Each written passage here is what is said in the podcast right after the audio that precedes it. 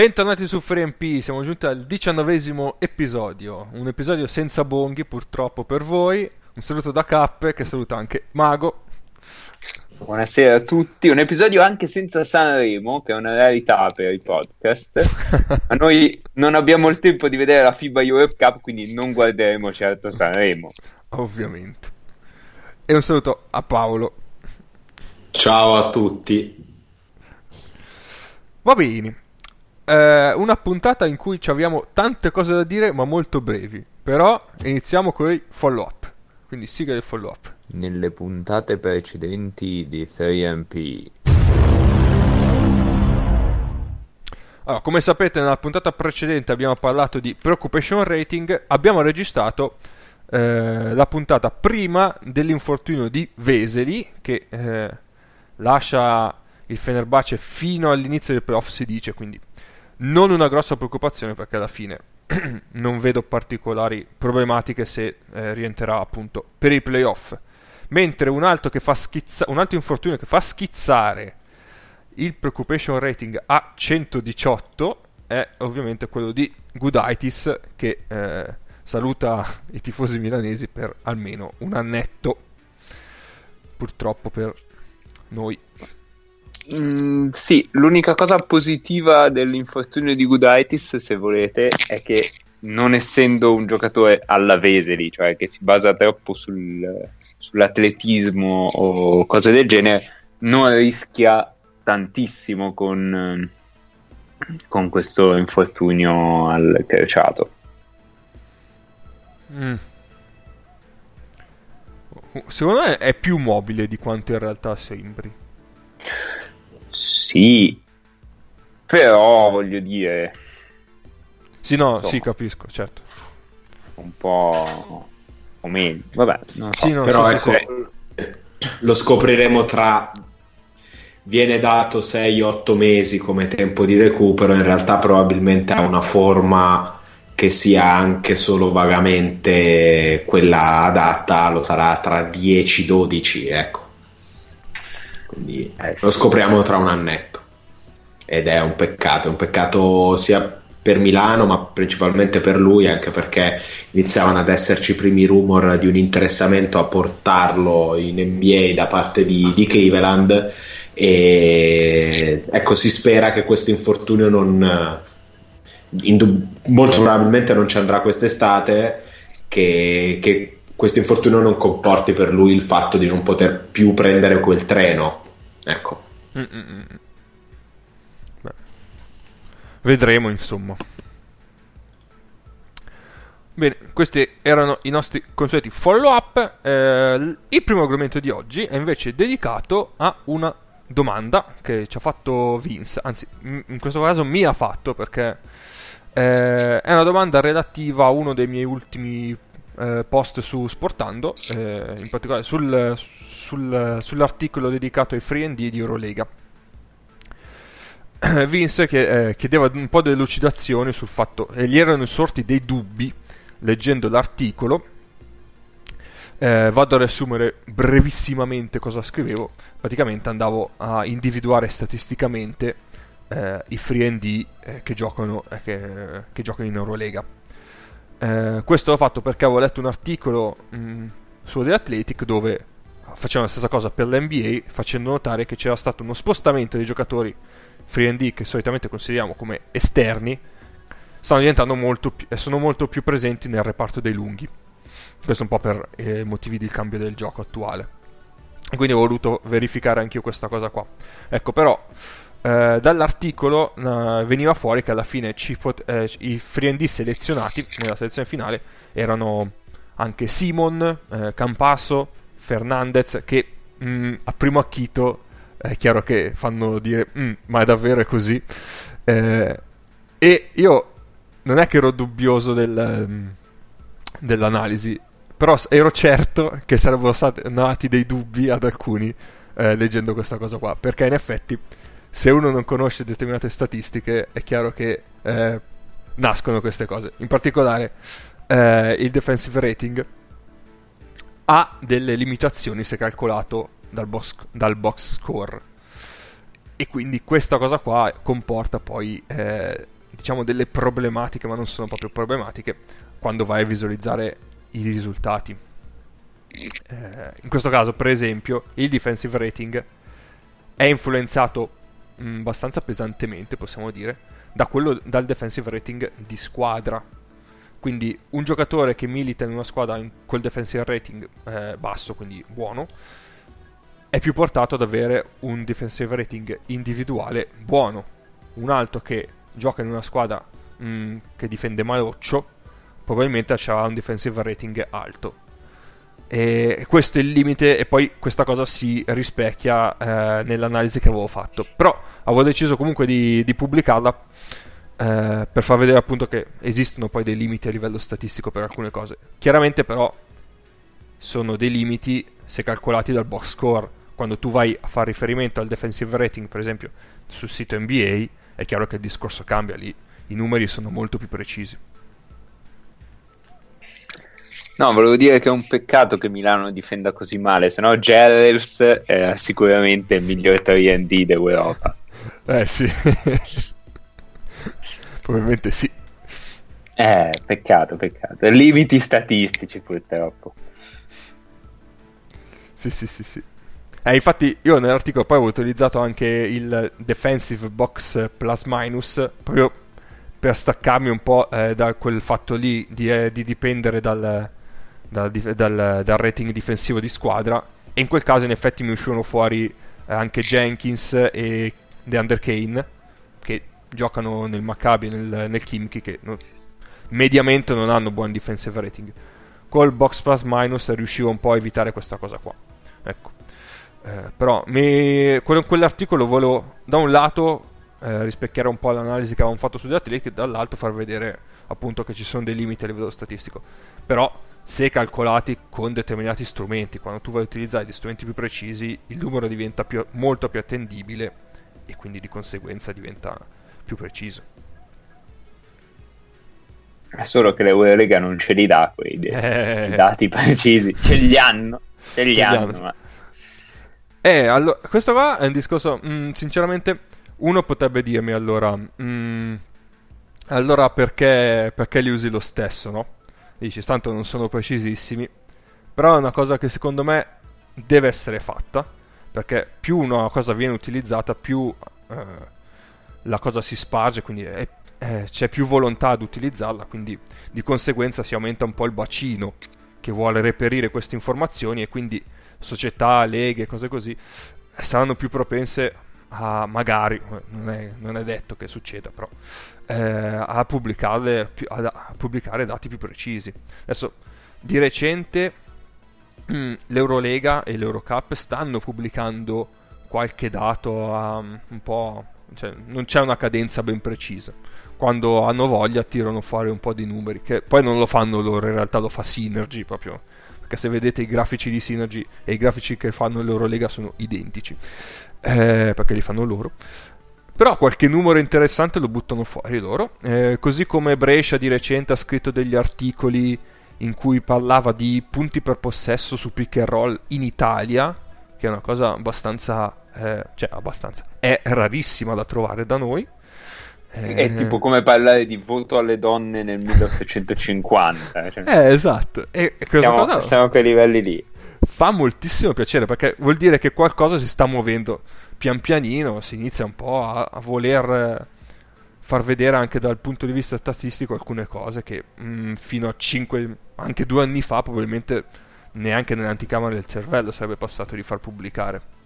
Oppure, ovviamente l'ultimo esempio sì. bellissimo è quello di, del grafico di Milano sul tiro da tre punti di Mitsov.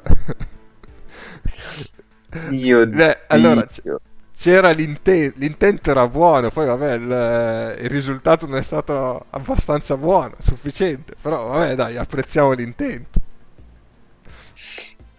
Cioè, un grafico a barre con le percentuali senza delle barre che vanno su e giù, senza un numero assoluto di, di tentativi, di tiri, di canestre segnate. Eh. Una roba totalmente casuale. Eh, vabbè, a, a dimostrazione del fatto che la data visualization non è che sia esattamente, cioè non è la roba più complicata del mondo, allo stesso tempo però va fatta con un minimo di testa, ecco. Eh beh sì. Ma Perché poi, poi il, il punto, il punto è trasformare il dato in informazione, ecco. Esatto, Sì, cioè sì, se, sì, se sì, non sì, sei sì. capace fai come Statly che fa eh, delle tabelle sono magari non sono bellissime dal punto di vista estetico, ma si capisce tutto. Sì, no, lì è proprio l'idea che bisogna fare in modo di trasformare i dati a disposizione in informazioni. Perciò, Eh, sì, però, eh, non con un grafico a barre. no, no, vabbè, quello, quello è praticamente un meme. Se, se non fossimo veramente quattro imbecilli ad interessarci di queste cose, quello sarebbe veramente un meme. essendo quattro imbecilli è un meme che possiamo capire in quattro, quindi non, non vale la pena di, far- di farlo diventare tale. Farebbe più ridere del caso Nannari. No, che, che, E che mi gancio, autoaggancio. che gancio veramente orrendo. Che mi fa perdere la voglia di fare la battuta che volevo fare. No, no, esatto, parliamo, parliamo di questa grande difesa di Pistoia. ecco. Effettivamente riuscire a tenere comunque un attacco come quello di Milano a zero punti in 40 minuti è uno sforzo difensivo incredibile. Certo, dall'altra parte la partita è stata vinta con un distacco ampio, però solo 20 punti in 40 minuti, ecco, direi polveri abbastanza bagnate a Pistoia. Probabilmente hanno usato tutte le energie in difesa, poi in attacco si Eh, lasciano un sì. eh. Eh sì, sì. Però è Questo è stato questo. sì. Se, se il follow up è terminato, volevate dire altre sulle statistiche? Su... Non so Paolo se vuole aggiungere qualcos'altro, se no...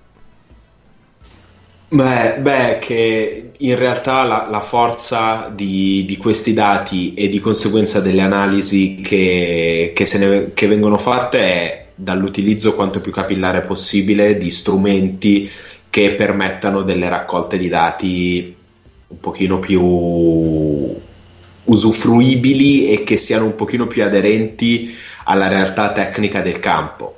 Il box score è uno strumento che al proprio interno nasconde tante nozioni informative e ve lo, può- ve lo dice Cappe che è due anni che ce lavora, ve lo dico io che in una maniera leggermente diversa è una stagione che ci lavoro, però è limitato. Allo stesso tempo ci sono adesso degli strumenti software che permettono di utilizzare, di registrare tutta una serie di informazioni che sono molto più funzionali a delle analisi aderenti alla realtà del gioco.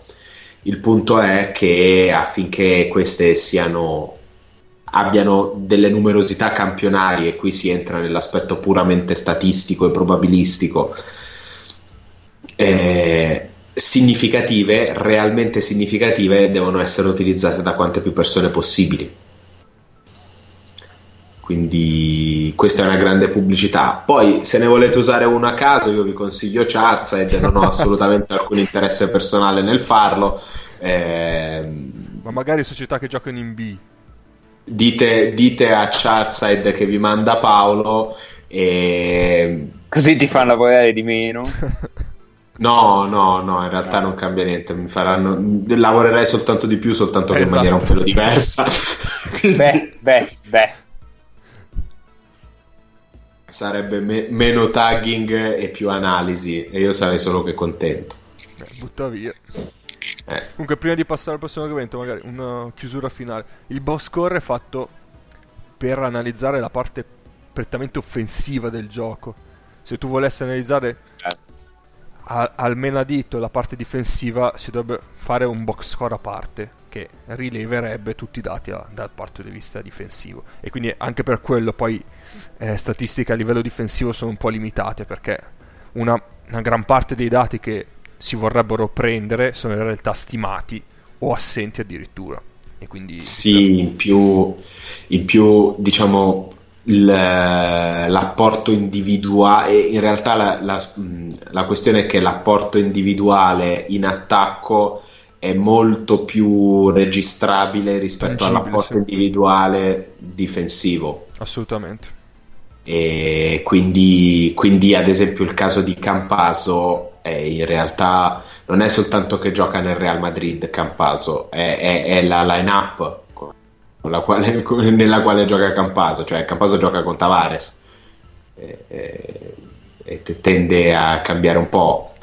Da, diciamo che il dato su Campaso eh, ti indica che è un giocatore che in una squadra forte può essere nascosto e tira da tre punti.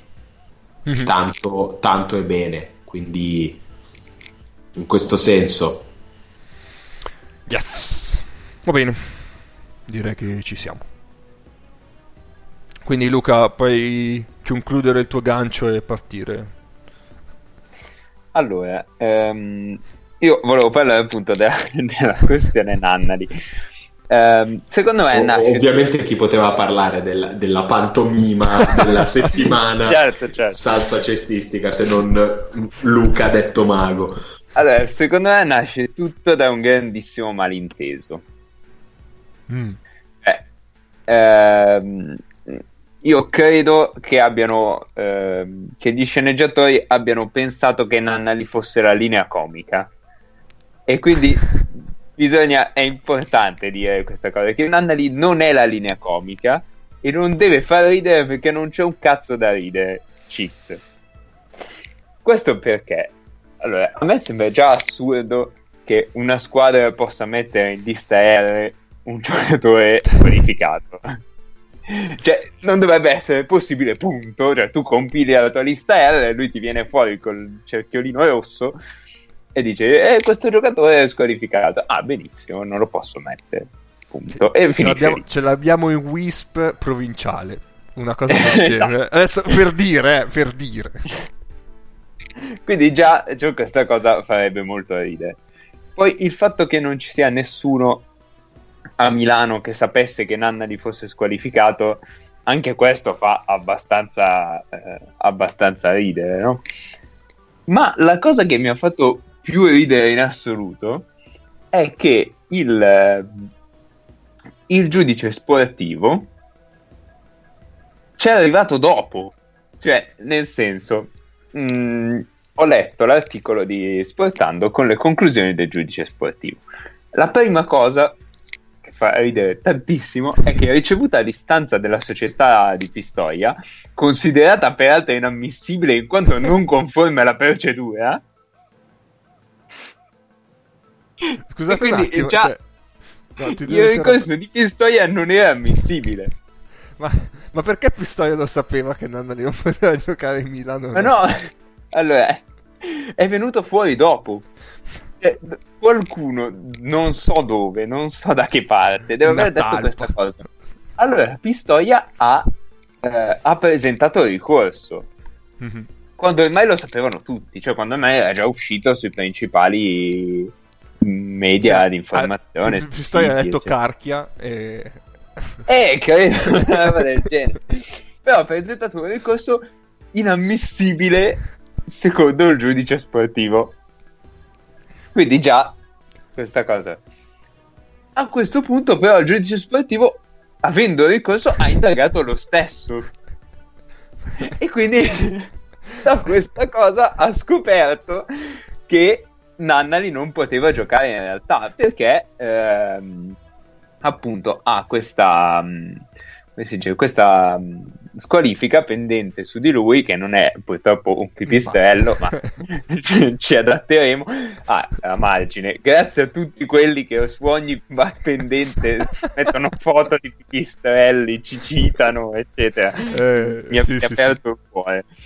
Um, e quindi dopo questa cosa, cioè dopo una istanza non ammissibile, il giudice di pace, il, il giudice sportivo ha indagato e ha accertato che la posizione era irregolare. Mago è una squalifica, non è un divorzio. Cazzo, è tutto un, è tutto un bellissimo... Una roba fatta a cazzo, cioè, non so come dire altrimenti. Mi sembra... Ma, ma se il giudice sportivo avesse letto sportando e avesse avuto Prima di Pistoia, dici? Eh, prima di Pistoia, cosa succedeva? Indagava da solo ancora? Se ne sbatteva? E tra l'altro, allora, la Gazzetta ci fa sapere che nessuno ha mai notificato al giocatore la squalifica. Perché quando il, ehm, il Tribunale federale ha eh, emesso la sentenza, Nannali era già al Fenerbahce. La FIP ha inoltrato la squalifica all'ultimo domicilio conosciuto di Nannali, che però era ad Avellino, no? Avellino non è obbligata dai regolamenti a mandarla a un giocatore che non è più suo dipendente. E quindi Nannali questa cosa non l'ha mai saputa di essere stato squalificato.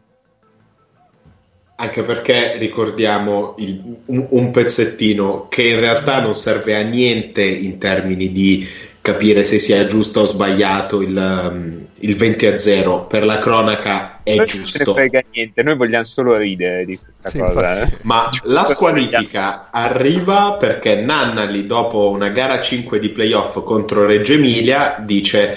Questa sera scrive su Twitter: Questa sera abbiamo giocato in 8 contro 5 in questa partita abbastanza controversa. Ovviamente la- arriva una squalifica, ma non arriva subito. Viene in realtà notificata, cioè questa squalifica viene, viene decisa a mesi di distanza con il più grande, boh, vabbè, lo facciamo, tanto che cazzo ci frega. Mo- mostriamo, mostriamo di essere. Sì, la squalifica è del 10 novembre 2016. Di una La partita par- che si è giocata a giugno. La partita è gara 7, gara 7 delle semifinali, che sono andato, sono andato a rivedere il, eh, la partita, proprio i 4 minuti di condense della partita, e poi vabbè andremo avanti su questa partita, ed è del, 30 eh, del 29 maggio 2016. Ah. Quindi Quindi- la squalifica è circa di sei mesi successiva e quello là stava già giocando per vincere l'Eurolega da un'altra parte adesso. L'ultimo pezzettino dovrebbe essere il seguente. Nannali è stato tesserato a gennaio. Ma Mm. questa partita di campionato è stata giocata a febbraio. Non solo, è stata giocata a febbraio di lunedì. Mentre tutta la parte burocratica della Lega è fatta in modo da mandare sulla base delle liste i, ehm, ciò che deve essere mandato nel weekend. Per cui di base il ricorso di Milano si, sarebbe fondato sulla mancata notifica di, di Esatto. Ma c'è dell'altro, perché ricordiamo, a noi della partita persa da Milano non, non ce ne frega assolutamente niente. Più interessante è analizzarla dall'altro punto di vista, ovvero la partita vinta per Pistoia. Perché in un fondo di classifica in cui, mettiamola così, le squadre fanno fatica a trasformare le proprie performance in vittorie, e non, non avete idea di quale sforzo veramente di, di buon animo e buon cuore mi sia costato dirla in questa maniera qui. Ehm, Te ne siamo grati. Sì, esatto. mi sarei potuto limitare a dire che le ultime quattro squadre del campionato italiano fanno schifo alla merda, invece... E. Eh no, e no, è andato bene. Vabbè. E invece, e, tra l'altro so che non è nemmeno colpa loro, cioè si fa una fatica immensa. a- a- no- non deve essere facile lavorare in quegli ambienti lì, tu- tutt'altro. In queste stagioni che nascono storte. Questa vittoria per Pistoia può avere un peso enorme. E, e tra l'altro non sarebbe la prima volta che Milano con una sua cazzata va a interferire con quella che è la lotta per non retrocedere dal massimo campionato italiano. Però le altre volte era a favore di Pisa, se non sbaglio. sì, Eh, Stiamo equilibrando. a distanza di anni ce n'è per tutti. Noi favoriamo Però tutti. e- e in realtà questo- questa cosa è molto... potrebbe avere un, un peso notevole. Sì, sì. Sì, Ma sì. infatti sono più incazzate Pesaro, eh, Pesaro, Torino e Reggio di Milano. Cioè, Beh, ma a Milano non interessa niente. eh. Sono, sono assolutamente d'accordo nel, eh, co- con i tifosi, gli appassionati e soprattutto gli addetti ai lavori de- delle altre tre, diciamo, invischiate nella lotta per, eh, per non retrocedere, che alzano lo sguardo al cielo. Allo stesso tempo, però, stando sempre all'articolo di Sportando, per come ho capito io gli articoli citati, se da un lato è vero che la squalifica di Nannali sarebbe stata passibile di, eh, di prescrizione, Sì. allo stesso tempo tu non è che puoi prescrivere un, un- un- rea- diciamo un reato, comunque una squalifica nel momento in cui ne hai bisogno, lo devi fare prima. Sì, ma poi la mia domanda è: la prescrizione interviene una volta che il processo è in atto?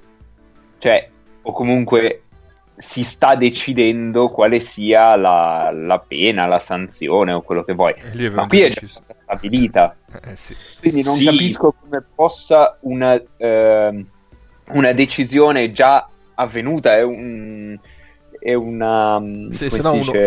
Un omicidio dopo dieci anni dal carcere esce. Esatto, cioè è come se tu avessi condannato uno e poi dopo un po' prescrivi... Ah, mi è Eh. è arrivata la prescrizione, via, io esco.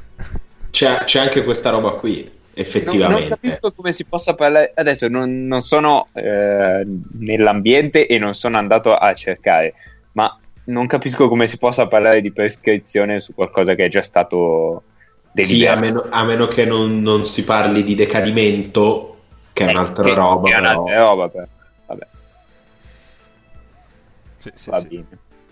Comunque, nel frattempo, Paolo, da quando me l'hai fatto notare, la divisa di Valencia, che è rossa dietro e arancione davanti, fastidio. È veramente orribile. Cioè, in realtà sono due colori secondo me bellissimi, ma il fatto che siano staccati così mi fa veramente venire il mal di testa. Sì, sì, sì, sì. Perché poi non te ne accorgi normalmente, te ne accorgi solo in alcuni momenti, tipo quando fanno un blocco orizzontale che vedi quello che viene verso che ha la maglia di un colore e quello che blocca di là che ha la maglia di un altro. Sì, sì. È una cosa veramente terribile. Va bene, Bene, passiamo al prossimo. Prego. E allora metto la sigla. Lunga, mi raccomando. Sì.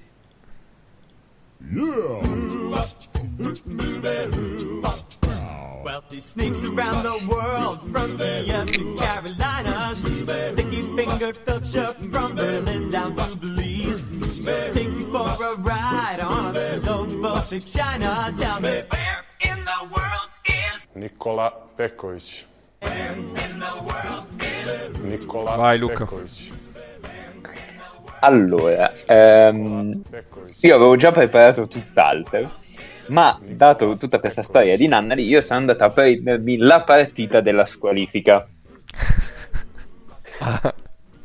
Eh, e eh, la partita della squalifica è, come detto, gara 7 di semifinale del eh, 2016, in cui ehm, la Grayson Bonn, Reggio Emilia, batte eh, l'allora.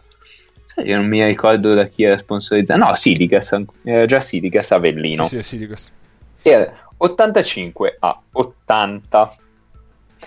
Ora, ehm, vi leggerò rapidamente un po' di giocatori di Reggio Emilia e poi invece facciamo ehm, un minimo di approfondimento su quelli di Avellino perché ci sono delle cose divertenti. Allora, a Reggio Emilia giocava Cauquenas che ha risolto quella partita vincendola praticamente da solo. Ehm, della Valle, che quindi è un giovane eh, con un grande futuro davanti a sé e, e poi è diventato un panchinario, Aradori, Polonara, ve lo ricordate? Polonara, Darius Lavrinovic e ehm, anzi in quintetto non c'era né Polonara né della Valle, però era ehm, Lavrinovic, Aradori, Cauchenas, De Nicolao, che anche lui sembrava avesse un buon futuro davanti, e Silins, che tra l'altro salta sulla palla 2, Silins, questa cosa mi fa molto ridere. Vabbè, Sì, perché salta di più di, di Lavrinovic. saltare- Di Lavrinovic, sì, però contro Cervi, vabbè. E Cervi era nell'anno in cui è andato via da Reggio Emilia e quindi era ad Avellino. Ehm, poi altri due di cui non mi ricordavo non solo il passaggio a Reggio Emilia, ma neanche l'esistenza, che sono Nidam, Ah, eh, no, dai. che gioca ben 19 minuti con 4 punti. No, non me lo ricordavo minimamente. Cioè, ovviamente dopo che l'ho letto, sì. Nidam è un a fare- giocatore fondamentale al Monaco quest'anno, eh. e Dai. riesce a fare meno 9 di plus minus in una partita vinta di 5 e Golubovic Ah, questo non me lo ricordavo. Però è il lungo scarso. È lungo scarso che credo sia arrivato solo per i playoff adesso non ho, Sì, sì, sì, sì, sì, non ho approfondito in modo particolare. Ehm, invece a, eh, ad Avellino abbiamo delle grandi grandi perle. Ragland, playmaker titolare, eh, Lunen, che adesso è in A2, se non sbaglio, a Bologna, Sì. poi appunto, come detto, Cervi, Nannali e eh, poi uno dei giocatori che andremo a vedere che completa il quintetto, ma non ve lo dico. Eh, poi fra gli altri anche Giovanni Pini, Il rosso Giovanni Sì. Pini. che entrerà dalla panchina. Esatto. Che è compagno di squadra di Lunen quest'anno. Il Lunen adesso ha... Sì, sì, sì, sì. A Fortitudo Bologna. Confermo. Ora, sono quattro i giocatori che mi hanno incuriosito di questa, ehm, di questa partita, anzi le cui carriere mi hanno incuriosito, ma prima volevo leggervi l'articolo di, eh, della Gazzetta, perché la Gazzetta fa un articolo, cioè ho trovato un articolo della Gazzetta sulla, ehm, sulla partita. E c'è una sezione chiamata tattica. E ho detto, ah, cazzo, la Gazzetta con una sezione di tattica. Mi, mi ricorda il rent che ho fatto due settimane fa. Eh, Menetti si gioca le carte Nidam e della Valle per avere più velocità e fantasia sul perimetro. Mm. E qui mh, già non so se uno, cioè se velocità sia legata a Nidam e fantasia della Valle o no, vabbè, non lo sappiamo. Mentre Sacripanti decide di pompare la palla in area per, per un certo giocatore che e poi dovete indovinare. Il lungo della Sidigas segna 8 punti in fotocopia sulla testa di Lavrinovic, ma la schermaglia tattica dice meglio a Reggio perché Nidam imita Ragland mentre Della Valle si accende in attacco segnando 9 punti in un amen, quindi 9 a 8 vince eh, Reggio Emilia, mi pare. All'intervallo il punteggio recita 42 a 36 per gli emiliani e qui si conclude la parentesi tattica. Ah, il secondo tempo non c'è. e no, poi dopo eh, parla di intensità e parla del secondo tempo. Ah, va bene. Però la tattica è questa qua. Quindi buttare la palla in area e fantasia e velocità. Pompare la palla in aria. Pompare, favore. pompare. Termini adatti. Allora, i quattro giocatori ve li metto in ordine di altezza anche, guarda. che, che simpatico che sono. Allora, il primo, che era un po' il... non so se quanto playmaker e quanto feticcio di quella squadra, che è un... ehm, è un play che nasce negli Stati Uniti e poi arriva in Francia nel 2004, quando ha 22 anni, a Rouen, quindi gioca 22 partite a Rouen, poi passa a Nancy nella stagione 2005-2006, ad Ankara nella stagione 2006-2007, tornando a Nancy per i playoff, e poi nella stagione 2007-2008 sbarca in Italia ad Avellino. Avete idee? Non avete idee. Eh, sto Eh, pensando, cazzo. aspetta. Che, che 40 Avellino, ne- Avellino va, è un via vai di giocatori incredibile. 40 punti in 531 partite. L'anno dopo, 2008-2009, al Fenerbahce. 2009-2010 a Pesaro. Marquis Green. Esatto, bravissimo, Marcus Gay. Il quale tornerà ad Avellino nel 2010-2011 2010-2011 e l'anno dopo. Poi sette partite al Sede Vita, mezzo anno all'Olimpia, venendo tagliato, infamato e tutto quanto. Poi Sassari, torna ad Ankara, ritorna ad Avellino, ed è proprio in questa parentesi che lo troviamo ad Avellino. Tra l'altro Wikipedia dice, torna il 13 marzo ad Avellino, quindi gioca i playoff, poi Avellino lo taglia o comunque finisce il contratto e ritorna il il 2 dicembre 2015 ad Avellino di nuovo. Sì, Quindi- adesso è da un 2-3 anni in A2. Esatto. Eh, in realtà meno, perché poi eh, gioca 5 partite con la Real Venezia segnando 0 punti nella stagione 2017-2018 e poi Iesi e Piacenza. Vi dico anche che è macedone, se non ve lo ricordavate, Ah, dai beh, sì. PC eh, avreste potuto. Come Jordan Theodore e Lester detto Bo McCalleb. Esatto, allora, tutti altri così li fanno In Macedonia. Macedonia. sì, sì. Comunque, a Piacenza è allenato da Gennaro Di Carlo, che forse ricorderete l'anno scorso e negli anni passati a Capodorlando, e gioca insieme a Crusariol. Crusariol. Questo così. Il secondo cestista che mi ha suscitato ehm, curiosità, quantomeno, è aspetta, aspetta un attimo, piccola parentesi. La squadra in cui gioca, che è la Becchi di Piacenza, l'anno, l'anno scorso vinse la propria partita di, di- di Final Four della Serie B per salire in A2 facendo giocare Rombaldoni. Sì, quel Rombaldoni. non ci credo. Sì.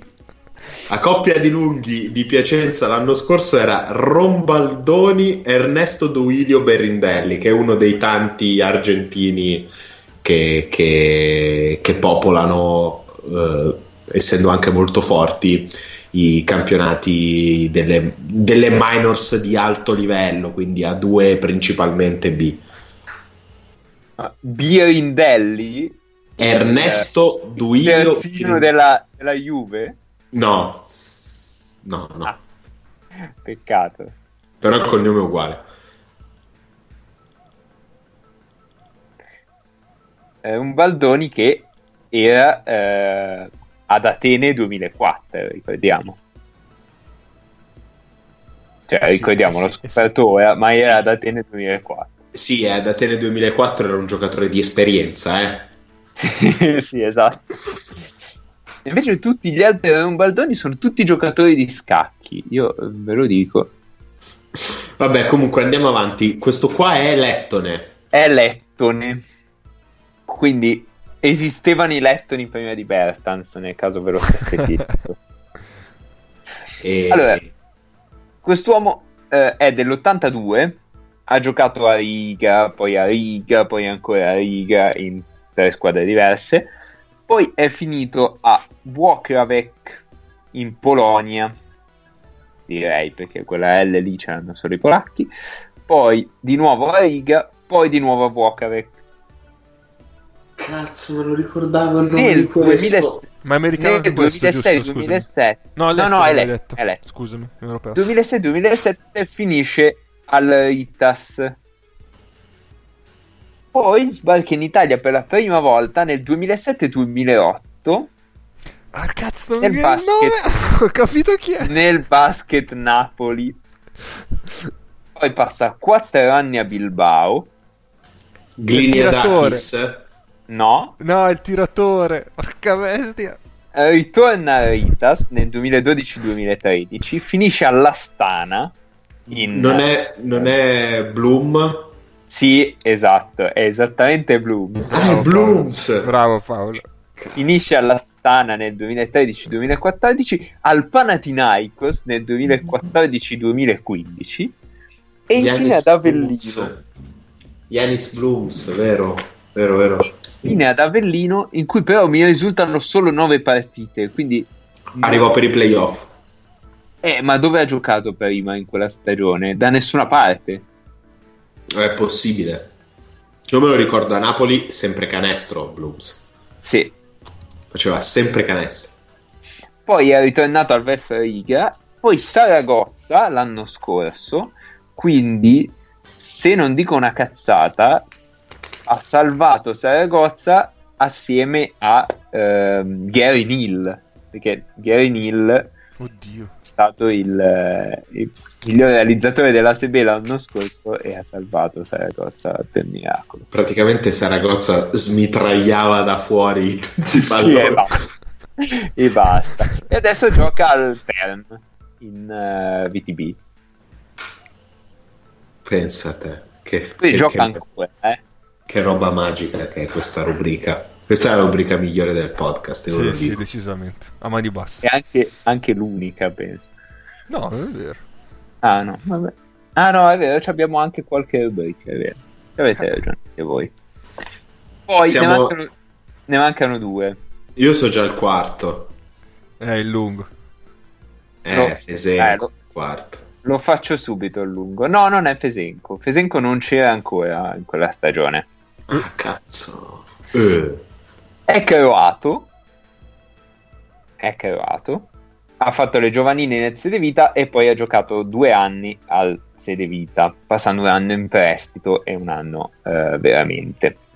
Poi finisce al Shiroki, che non ho la minima idea di che squadra sia. Ah, è una squadra bosniaca, lo scopro in questo momento. Vabbè.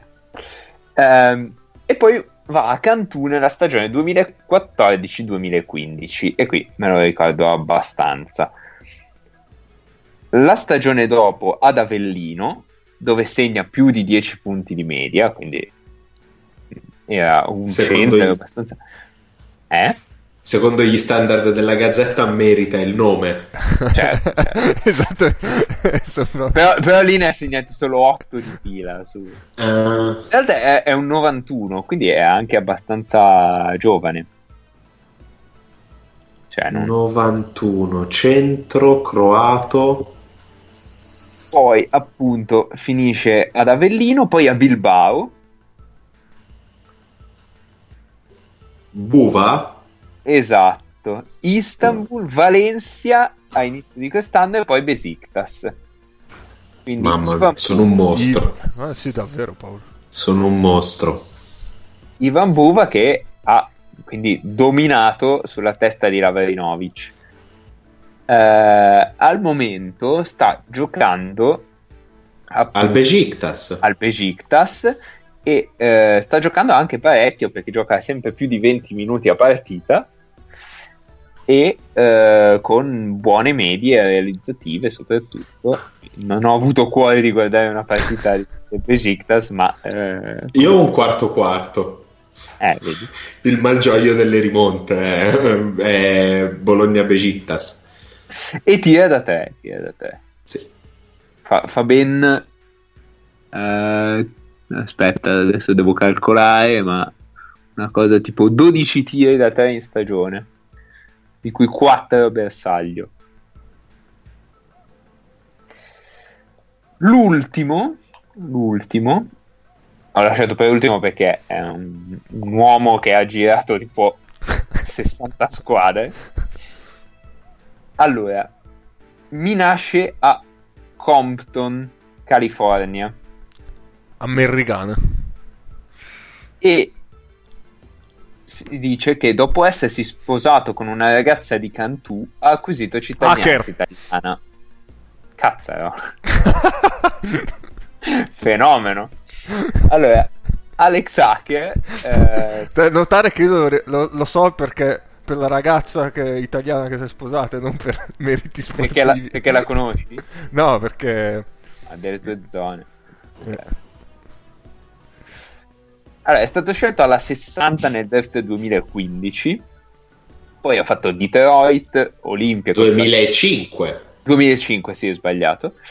Eh, Detroit, Olympiacos Barcellona, di nuovo Detroit Pistons, ma prevalentemente di League, poi un po' di Clippers e poi arriva a Milano, la grande speranza statunitense che sbarca a Milano e a Milano Milano. viene cacciato con, E ma era morto quando è arrivato a Milano. congedato con disonore, eccetera. Sì, ha giocato solo 14 partite, poi è finito a Le Mans, dove in 60 partite ha fatto quasi 1000 punti, quindi realizzatore. Poi Polonia, quindi eh, al Procom, poi ritorna in Francia, finisce a Limoges, finisce a Istanbul, Asvel e in quella stagione era ad Avellino. L'anno dopo Cantù, poi Patrasso e quest'anno è al Ever che eh, io anche questa non la conoscevo manco per sbaglio. Sì, sì, beh, lui è un 83, comunque non è vecchissimo. Sì, ma Oddio. non si regge in piedi da 70 anni. È possibile, sì, io anche ad Avellino lo ricordo abbastanza Io, claudicante. io mi ricordo, sì, infatti, io mi ricordo nelle partite lo vedevo che camminava per il campo, non aveva proprio. Eppure giocava 25-20 minuti. Sì, nell'ultimo, in quella partita lì, in quella gara 7, in quintetto, fa due punti in 17 minuti. Eh, eh. e, e poco altro, cioè praticamente nulla di, di altro. Ehm, adesso, ah, maledizione, non trovo la. Mannaggia, non c'è il sito della Lega Basket francese. Questa è una terribile disdetta. Ma-. Vabbè, comunque, sempre nella stessa partita, Marquis Green 3 punti e ben 5 assist, però perché sempre stato un grande assist in 24 minuti. Ehm, poi di chi altro avevo parlato, adesso me lo sono perso. Buva 22 punti in 29 minuti, quindi è vero che hanno pompato la palla dentro, quindi siamo eh, assolutamente d'accordo. E invece eh, Blooms non giocò, adesso non sappiamo bene perché, perché il sito della Lega Basket eh, non dice le- gli squalificati, figurati se dice chi è infortunato perché è infortunato. Po- poteva essere o infortunato addirittura che Avellino dovesse fare turnover. Cioè l'avesse È preso per coprire un buco e poi fosse in una situazione di turnover. È possibile, è possibile, adesso potrei andare a indagare su questa cosa, ma forse non lo farò. Sì, di- po- potremmo anche parlare d'altro, ecco. Però molto... perché non ti molto inter- appassionava questa cosa? No, in, real- in realtà tantissimo.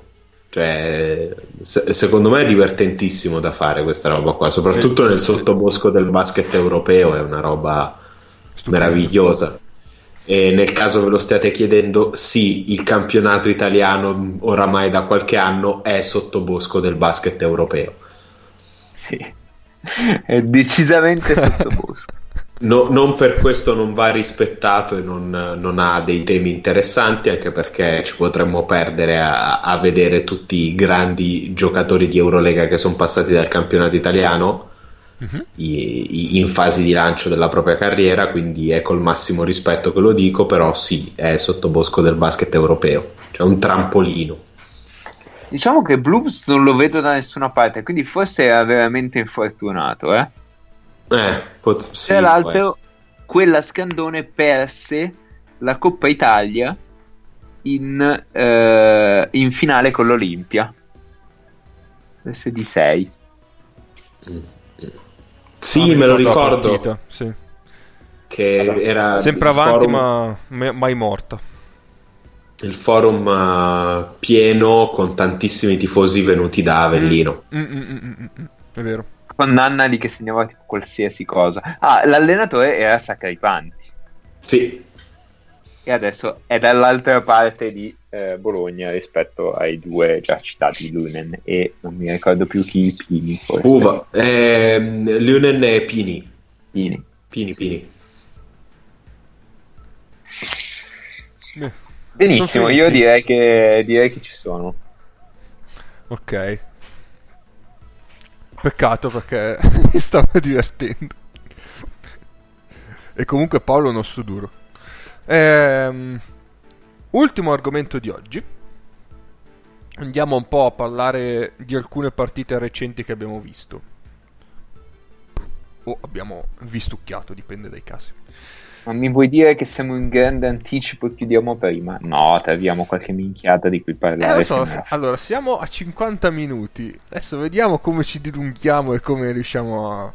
Eh, ma ce la faremo, ce la faremo. Se Abbiamo volete, se volete io vi te. parlo, vi parlo della matchup della Rob Urvarese. non- Ah, no, grazie. cioè, ci fa piacere il tuo interessamento, ma Nel senso, partite allora- viste di recente. Io di recente ho visto Omnia Winter a Spavia contro Rob Urvarese. Cioè, in realtà Rob Urvarese contro Winter a Spavia. Però si può fare anche Varese Cecina, eh. se, se, se vi viene meglio. Eh. Allora, intanto io ho scoperto che Ever è nella seconda lega francese, la Pro B. Già, questa cosa... Eh sì, io- è Alex Hacker, confermo che gioca lì. Pazzesco. Però non ci sono altri nomi spettacolari, purtroppo. Adesso mi viene in mente, c'aveva le ginocchie, le, le ginocchie Sei- belle, belle spaccate hacker, per quello che... Sei sul sito della, della Pro B? Sì. Mi vai a cercare tra i giocatori se è ancora in Pro B Isaia Cordinier. Facciamoci i cazzi nostri. Io? Scritto Cordinier. Io sì, me lo ricordo. Perché me lo ricordo quel di Nier? Perché Cordinier quattro anni Per fa era, cons- era considerato un prospetto da draft. e poi? E poi si è scoperto che negli Stati Uniti ne hanno piene le palle di due che vanno sul 3 ma forse hanno le dimensioni di un 1 che non fanno molto altro che tirare male uscendo dai blocchi e attaccare dritti. Il pick and roll.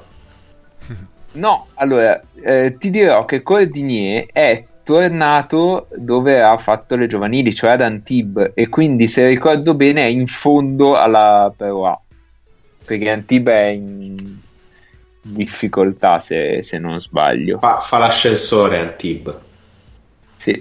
L'anno in cui l'avevo seguito io era in Pro B, però andava bene. E, e poi andava- andò male l'anno dopo nel primo campionato. Sì, sì. Posto? Che, che bellezza, che bellezza.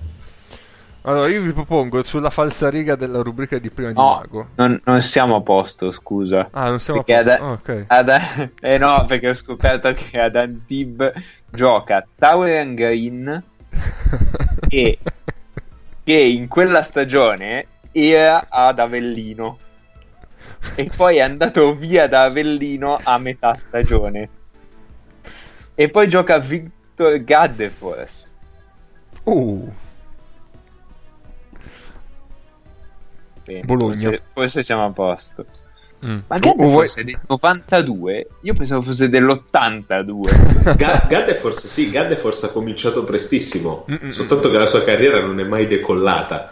Cioè è sulla pista eh, è sulla pista per decollare da tipo 10 anni, però non è mai decollata la carriera di Gadde forse. E niente, il Cordinier fa 11 punti e 8 a partita, 27 minuti, tira il 37 da 3. Anzi, quando lo seguivo io tirava il 30 in Pro B, quindi Eh, eh, eh. È già a posto adesso? A posto, qua. Beh, allora, questa è la dimostrazione che noi a posto non lo siamo, non siamo delle persone a posto. Però diciamo che sì, abbiamo esaurito questo argomento che in realtà è Ok. inesauribile. Lo potremmo Sì, fare certo. uno speciale. Uno speciale di noi che tipo per due ore e mezza facciamo questa roba qua. Cioè a seconda di come ci gira facciamo un viaggio per l'Europa a vedere roster eh, incredibili. Perché poi è incredibile come salti fuori sempre qualcuno che è passato di qui, di là, di su, di giù. Sì, Cioè, sì, davvero- è veramente pazzesco. Eh, eh, allora, ci sono le statistiche fatte bene sul sito, peraltro. Oh. E eh, Alex Hacker ha giocato tre partite quest'anno.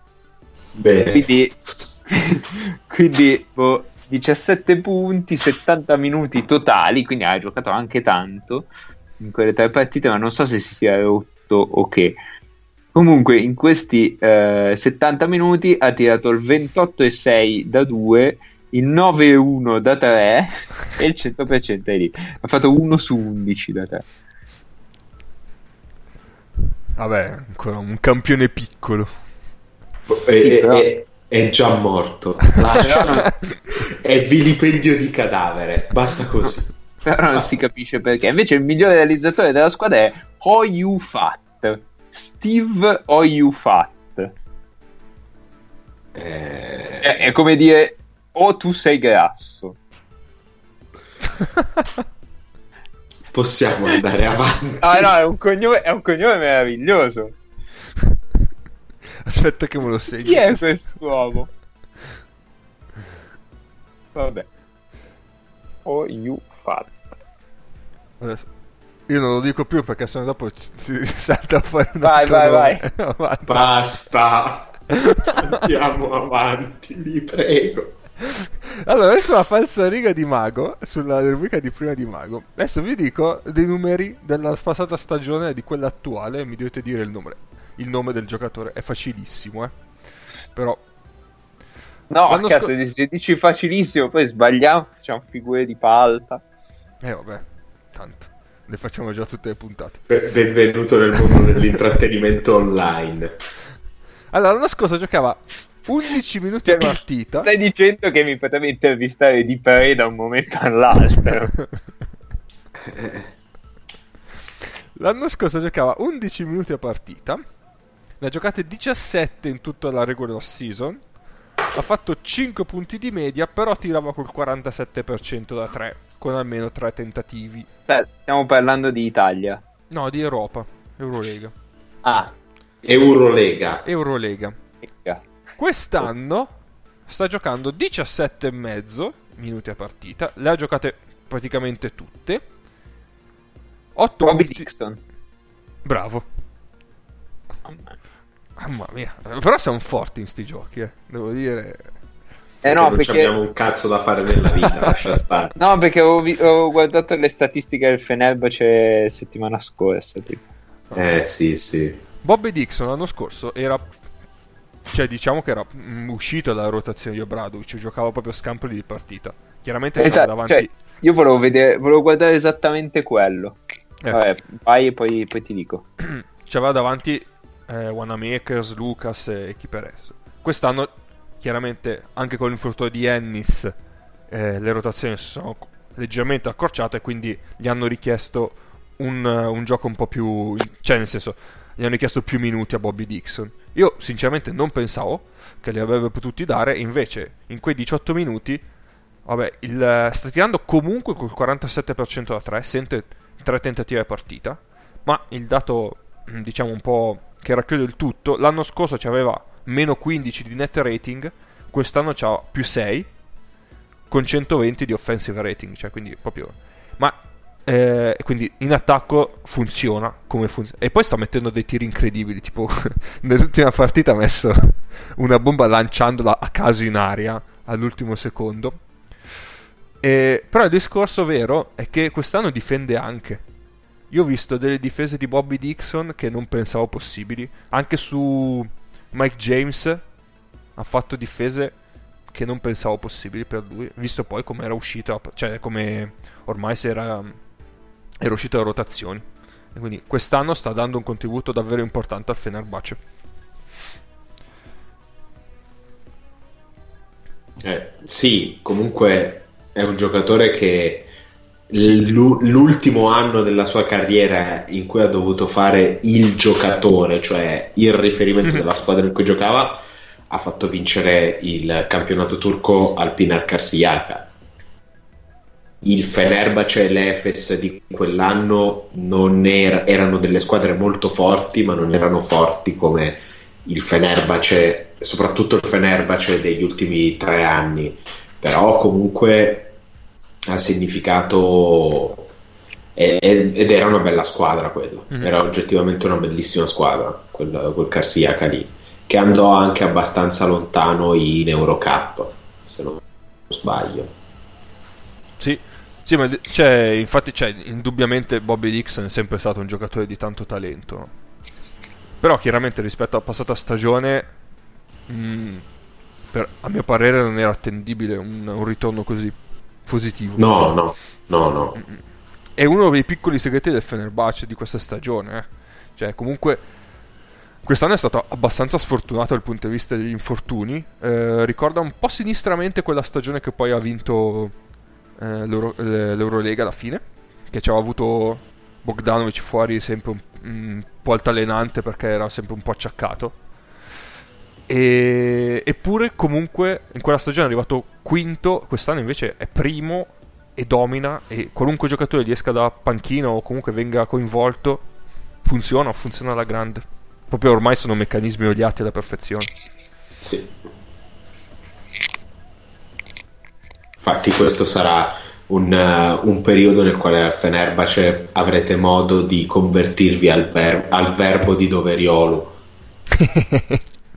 Adesso che le ultime 10 partite, Sì. appunto, sarà assente Veseli, chiederà qualcosa Eh, di sì. più a Doveriolu. Sì, sì. Sì, eh, no, vi dicevo che io ho guardato, stavo guardando esattamente le statistiche di, mh, eh, del, no, del Fenerbahce Ah, del in generale. E infatti era per quello che sapevo anche mentre guidavo quella di, di Kalinic settimana scorsa. Eh, perché volevo proprio vedere questa roba, cioè il fatto che gli si stanno spaccando tutti e loro comunque hanno solo tre sconfitte e volevo capire da dove arrivasse tutta sta cosa. E arriva da chiunque. E in realtà sì, esatto, perché chiunque è chiamato a fare qualcosa in più lo fa. Sì, sì, sì, Eh, Non si capisce come sia possibile questa cosa e non si capisce come abbia fatto a sopravvivere Obradovic e a non tipo uccidere se stesso o Bobby Dixon questo inizio di stagione dovendolo far giocare tantissimo. Sì. sì, sì. Io stavo cercando il roster di quel Pinar, non l'ho trovato. Allora, ti posso Però- dire che giocatori importanti di quel Pinar erano DJ Strawberry, eh, Bobby Dixon, Kenny Gabriel, c'era in quel Pinar, eh, tra i turchi chi c'era di interessante? Eh, stavo appunto. Aspetta, forse lo trovo qua. Esatto, trovato. John Dibler, C'era John Dibler, sì, e... No, di grandi turchi non ne vedo, sinceramente. mi pare che ce ne fosse qualcuno che fosse abbastanza produttivo per loro comunque. No. non mi ricordo, cioè non- mi dovrei ricordare il nome. Mi pare che giocasse Sipaki quell'anno da loro. No, No, andò in prestito l'anno dopo Sipaki. Nell'anno di Eurolega andò in prestito dal Fenerbahce. Sì, sì. E l'anno dopo vedo sostituirono... Hershek. Sì, Ersek per loro era un giocatore importante. E, e nient'altro. Niente di che. No, però invece ho scoperto una cosa meravigliosa, ovvero che quell'anno fu disputata lo Star Game del campionato turco. Ah, ecco. E Tu fu per- Team Europa contro Team Asia. Cioè, Schieria. i migliori delle squadre che giocano in Europa nella parte europea della Turchia contro i migliori delle squadre che giocavano nella parte asiatica della Turchia. Ah, cazzo, che figata. Quindi, quintetto base Team Europa. E con questo... Carlos Arroyo, Furkan Korkmaz, Cedi Osman, Dario Saric, Patrick Young. Beh. Due del Gala e tre dell'Efes. Poi, per gli altri, Stay Butis, Guler, Jamon Gordon, Ryan Burkhoff Uh, grande Borokov. Adesso e Dallas. Milko Bielsa. Poi c'è Shuerna che sinceramente mi ero perso completamente e Alex Stephenson che adesso gioca in Giappone. Eh, Team Asia, quintetto base Dixon Gaudlock, Prezic, Veseli Erden, Dixon del Pinar e tutti gli altri del Fener. Poi vedo un Corey Higgins, Matt Walsh, Josh Carter. Io volevo immaginarmi un Bobby Dixon Gaudoloc assieme. Me lo sto cercando di immaginare. Ma forse hanno fatto un anno nel Fener. No, non l'hanno fatto un anno insieme. Mm, No, non erano assieme. Perché Gaudlock, eh, cioè Dixon arriva anno l'anno solo. dopo. Gaudlock ha fatto un anno solo? Sì. Sì. Sì, sì, eh, l'anno dopo Cina. Vabbè. Ci sarà un, quando, quando si dice ci sarà un motivo se Boradovic non ha più voluto Gaudlock. Esatto. Migliore rimbalzista della partita Carlos Arroyo. E anche con 11. E anche migliore assist man con 22. De- deve essere stata una partita veramente meravigliosa. 138-130. Migliore realizzatore per Team Asia perdente Erden. Migliore realizzatore per Team Europa Osman. Mm. Non so se la fanno tutti gli anni così. Questa, Mi pare cosa sì. meravigliosa. Non so se sia diviso Team Asia così, però loro lo Star Game lo fanno tutti gli anni. Sì, anche l'anno dopo. Vabbè, ok, possiamo, possiamo andare anche oltre se volete. E no, io su Fenner quello volevo dire. Su Bayern, eh, vabbè, cioè poi ah, eh, andiamo a dire che il Fenner è fortissimo, poi vabbè, e in realtà ha perso l'ultima, però vabbè, in realtà è stata una bellissima partita, doppio, col doppio overtime. Eh, Bayern eh, in grande spolvero, c'era Derrick Williams che era davvero unstoppable quella partita lì. E invece Luca tu volevi parlare velocemente del Gran Canaria o... Come le ultime 150 partite Ah ok, va bene. di Eric Williams. Ah beh sì, quello sì, no, in particolare... i- quella cioè, una partita roba... lì. È, è È una roba assurdo. impossibile. Eh, no, comunque dal, dal 2016-2017 ci hanno tolto il roster della... del... come si chiama? Dello dello Stargame. Turca, sì, molto, molto scorretti. molto, molto scorretti. No, sì, volevo parlare di Olimpia Gran Canaria, se volete, se no anche no. Cioè. No, dai, dai. 10 minuti poi chiudiamo. Parliamo di Olimpia, parliamo Sì. di Olimpia. Allora, eh, prima cosa, tutti voi che vi siete esaltati per il quintetto a due lunghi piccoli, eccetera, eccetera, perché sa- sapete, come forse saprete, hanno giocato insieme Brooks e eh, Kuzminskas perché si sono spaccati tutti gli altri e quindi a un certo punto hanno dovuto. Il problema è che dall'altra parte erano tutti con falli. E quindi alla fine anche ma no, ma anche Fischer, soprattutto Fischer, Fischer li ha fatti tutti assieme. No, sì, sì, sì, no, incredibile. Ma Zegnis ne aveva 4, sì. No, io eh, Eh, riferivo a lui, ma in realtà erano carichissimi di falli Gran Canaria. Alvin anche. E quindi a un certo punto Maldonado è dovuto andare con tipo Tim, Tilly e Bites. Sì. E quindi è chiaro che in quella circostanza un quintetto con due lunghi che non sono lunghi può, cioè, può, può anche cavarsela bene. Però ecco, non è che ci troverei una chiave tattica della stagione, no? Perché leggevo qualcuno che dice, ah cazzo, però eh, doveva pensarci prima. Oh, ma, mm, cioè, come dire, non è che venga proprio facile facile. Ehm, no, niente, questo era una cosa. Poi, dall'altro lato, ah sì, non ho capito come abbiamo fatto a difendere così male su Marcus Ericsson perché eh, Ericsson è forte, io lo adoro da tempo in memoria, eccetera. Però nel momento in cui magari mette le prime due triple della partita, ecco, poi sulle rotazioni proverei a uscire su Ericsson. No, ci sta proprio so sui come- blocchi. Cioè, Eretico. Vabbè. E eh, l'altra cosa su Milano è che prima o poi quando finirò questi maledetti esami farò una ricerca e un, magari scrivo qualcosa, non so dove, non so come. ehm, è che Milano difende molto bene sui palleggiatori, ma forse difende fin troppo bene sui palleggiatori.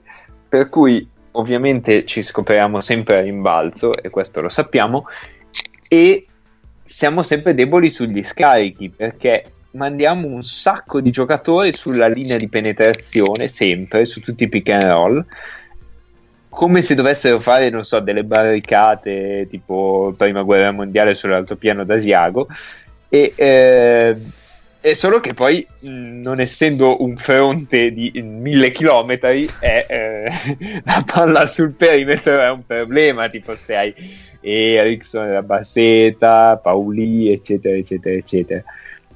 E sinceramente io non, non- con alcune squadre è ok, cioè nel senso se prepari la partita così contro il Wilbekin dici vabbè, che, che squadra è Wilbekin, e però ma mh, andare così in difficoltà su tutto il resto per preparare una partita contro Anna e Oliver sinceramente ho i miei dubbi però Milano sa difendere solo così e quindi Vi ricordate Eh. l'anno scorso che sui pick and roll si, fa- si faceva sempre contenimento dei lunghi e, e il lato debole non si staccava più di tanto?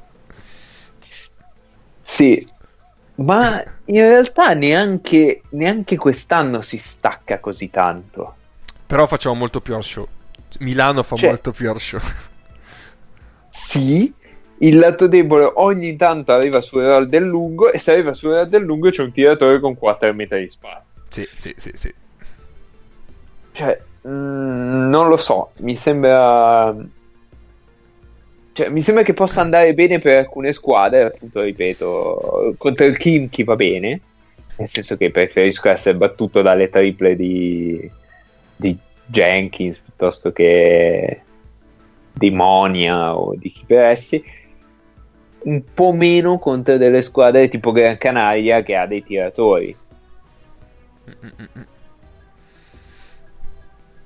Solo che è proprio l'unico modo che ha per difendere Milano. Quindi non lo so, sarà interessante vedere quando, quando qualcuno prepara una partita specificatamente contro il Milano cosa succede. Eh, per questo dobbiamo vedere se va ai playoff però. Ah, non lo so, ma sai, anche... Non le anche ultime, dici? in Coppa Italia, cioè... Ah. Sì. Non, non sono squadre di livello Eurolega, però se, se Milano continua a difendere così e, e gli altri allenatori si insomma preparano la partita su questo, potrebbe essere un problema. Sì. Sì. Comunque Ericsson, l'avevo scritto anche, stava face- è vicinissimo al 50-40-90. eh. Tira col 47% da 2, altrimenti ce l'avrebbe. Credo che abbia una percentuale più alta da 2 che da 3. Da 3 che da 2. Sì, da 3 che da 2. Sì, è più o meno. è una roba... Sì, sì, sì, sì, sì. E niente. Ah, eh, su Nannali magari eh, due parole al volo. Che... Non è la linea comica.